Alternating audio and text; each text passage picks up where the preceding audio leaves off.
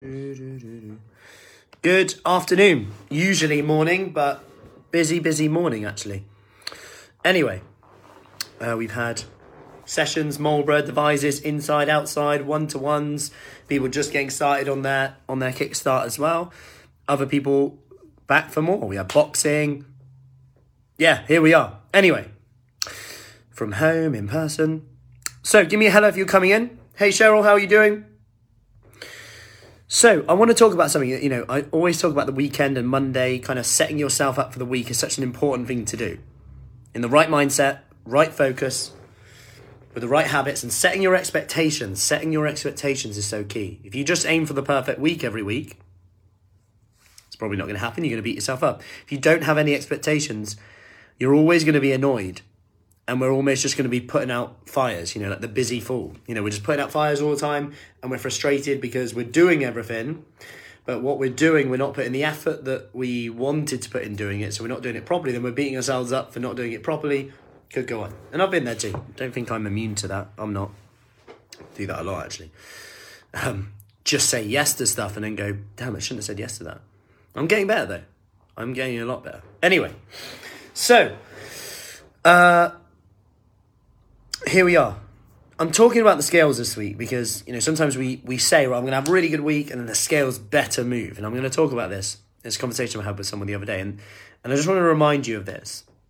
That I'm going to go over a 2021 study, so brand new study from this year.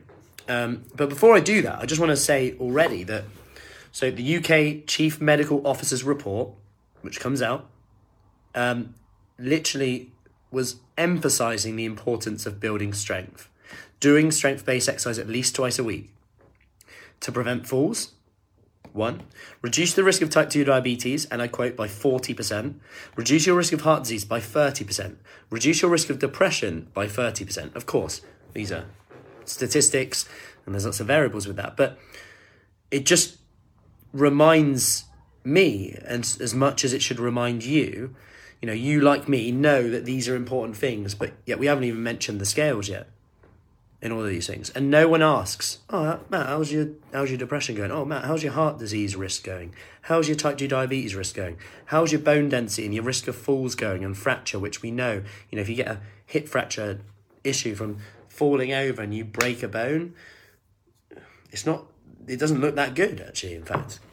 Um, hence why there's such a push to this at the moment, which is which is great because it's something that I've been quite passionate about for a long time. Anyway, let's go into the study.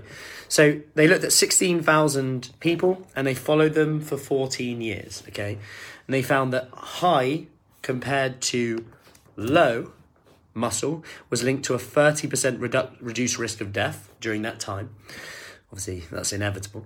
Um, and high compared to normal body fat, so high compared to normal body fat, was linked to a 50% higher risk of death. So you'll see here that the more muscle someone had, the lower risk of death in that period. The more body fat someone had, the higher risk of death. My point again here, these don't even touch on the weight. And we know from muscle and fat how they weigh they can weigh the same, but one can be very bigger than the other because one's more dense than the other.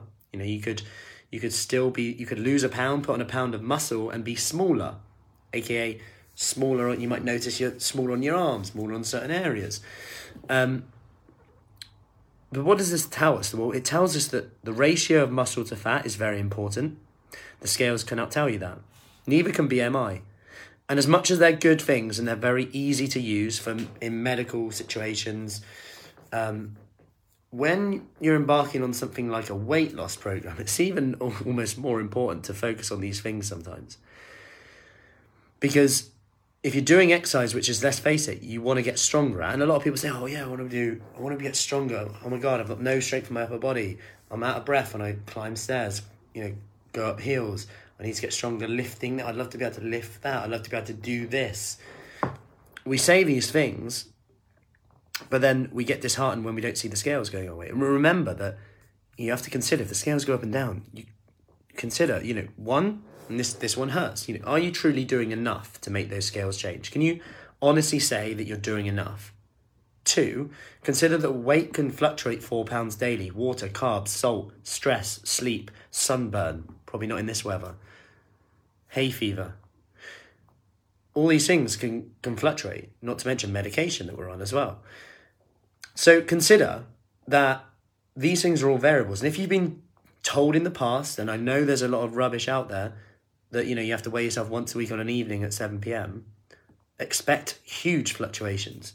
And it's not always gonna, you know, the trend is important, don't get me wrong, but if you put in all that, all your all your emotional judgment of your hard work into one measure on a Wednesday evening, or whenever you do it, expect to be disappointed quite a lot because it's not linear and there's so many other variables in here. And I just wanted to remind you of that today because if that stops you carrying on and doing what you're doing for long enough to see the results that you want, because let's face it, if you do the habits that you know you need to do already, I'm not even talking about anything new here. If you do the habits that you know you need to do already for long enough, you will see results. But sometimes we just can't do them for long enough. Or we can't see that there's a small change we could make that could have that big difference. Even if that's a bit of accountability on the weekend when you've been letting it slip, whether that's around the drinking and the calories that come with it, whether it's around sleep, whatever it is, whether it's lunchtime, snacking. And if I'm honest, that's where we come in. That's what we do. We don't, you know, we don't work with people to give them, you know, a cookie cutter plan or anything like that. We give structure, a plan, accountability to make sure you do it. So I hope that helps today.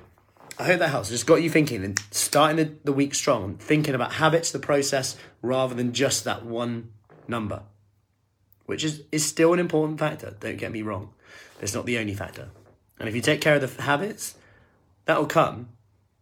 You just might need to do those habits for a bit longer. But if you let the, the outcome impact how you feel, that impacts what you do, that'll impact the outcome. Anyway, hope that helps. Have a awesome Monday. Let's hope the weather improves, but it's out of our control, so let's control what we can. Just like with our health and fitness as well. We have no control over what the scale says. We have no control. But we do have control of our actions right now, right now, in this moment. That's all that matters. Are you binge eating right now? In this second? No. Well, that means, that actually means that you can be in control of what that is right now. Just remember that. The only thing that exists is right now. If you're doing it right now, that's the main thing.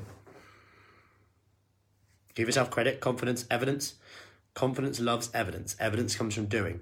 More things we do, more confidence, more evidence, so on and so forth.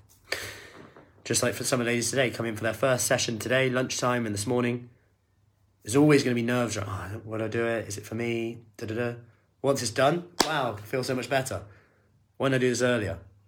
Doesn't matter now. I'm still beating myself up. Should have done this earlier. Why am I so rubbish? we go into that mode. Anyway, tangent again. I'll leave you there. Enjoy. Any questions, as always, just reach out. Here to help. Any questions at all. I'm always interested in your questions. It's how I come up with all these videos in here as well.